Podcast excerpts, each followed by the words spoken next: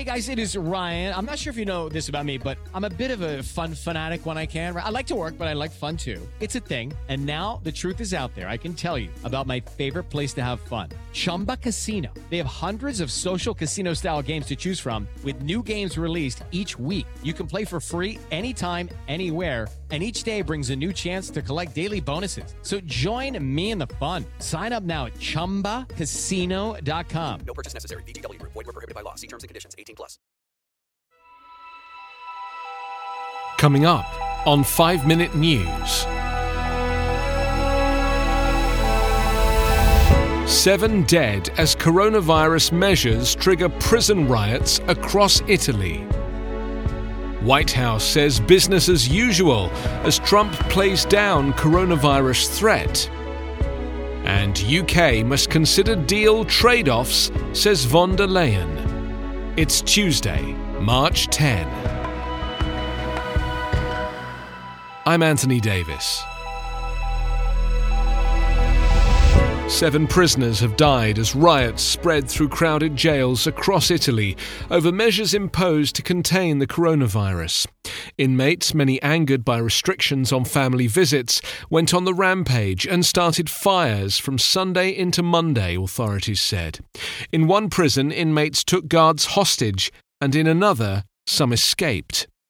By Monday afternoon, violence that started at the heart of the coronavirus outbreak in northern Italy had spread south, hitting more than twenty-five penitentiaries nationwide. The biggest rebellion began on Sunday in a prison in the northern town of Modena.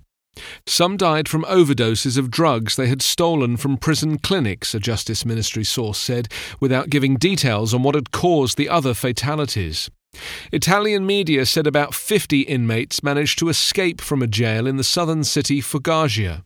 The majority were rapidly captured, but by nightfall, nine prisoners were still missing. Italy's prisons are among the most overcrowded in Europe. It reported a big jump in the number of people who have tested positive for the coronavirus, bringing the total to nine thousand one hundred seventy-two cases and four hundred sixty-three deaths. More than any country except China.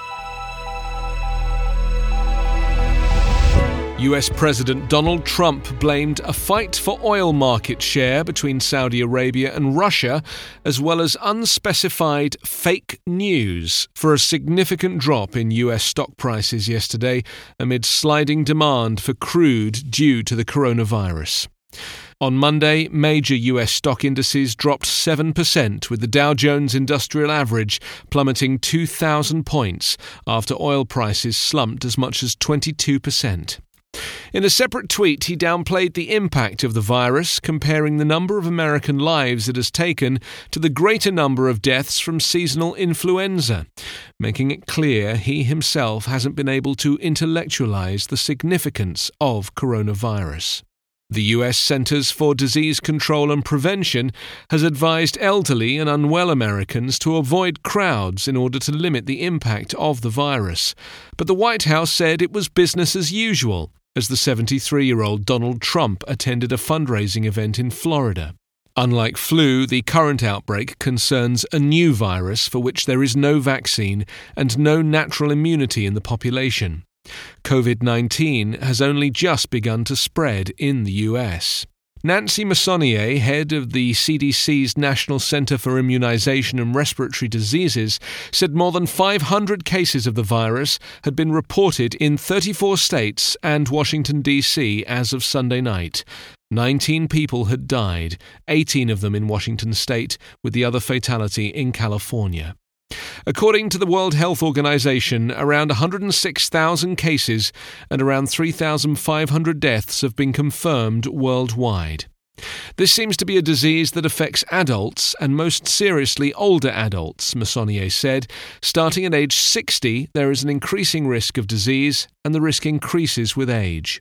despite reports of an attendee at the recent Conservative Political Action Conference near Washington falling sick with coronavirus after interacting with senior Republicans, including the Texas Senator Ted Cruz, the White House denied reports that the nation's top officials would change their routine. Jeremy Konyndyk, who as head of foreign disaster assistance led the Obama administration's response to the Ebola outbreak in West Africa, said on Twitter, "I cannot overstate how risky it is to be exposing the President of the United States to events like this right now." The U K should consider the trade-offs it is willing to make in a post-Brexit deal, European Commission President Ursula von der Leyen says. She said the closer the U K's access to the single market, which it is leaving, the more it must adhere to E U rules. But U K Cabinet Minister Michael Gove said the U K would regain its economic and political independence, and any deal would need to reflect that reality. Both sides agreed that differences remained after last week's trade talks. The U K wants a Canada-style free trade agreement, while Brussels has called for a closer relationship. Boris Johnson has said if the U K does not get a deal similar to the E U-Canada agreement, then trade would have to be based on World Trade Organization rules.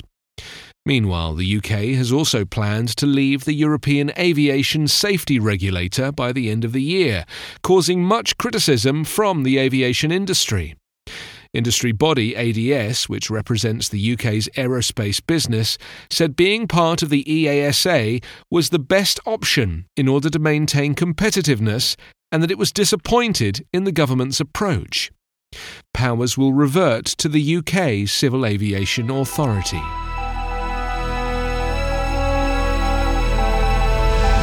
You can subscribe to five minute News with your preferred podcast app. Ask your smart speaker or enable five minute News as your Amazon Alexa flash briefing skill. Visit us online at five minute dot news. five minute News is an independent production covering politics, inequality, health and climate, delivering unbiased, verified and truthful world news daily. I'm Ken Harbaugh, host of Burn the Boats from Evergreen Podcasts. I interview political leaders and influencers, folks like award-winning journalist Soledad O'Brien and conservative columnist Bill Kristol, about the choices they confront when failure is not an option. I won't agree with everyone I talk to, but I respect anyone who believes in something enough to risk everything for it, because history belongs to those willing to burn the boats. Episodes are out every other week wherever you get your podcasts.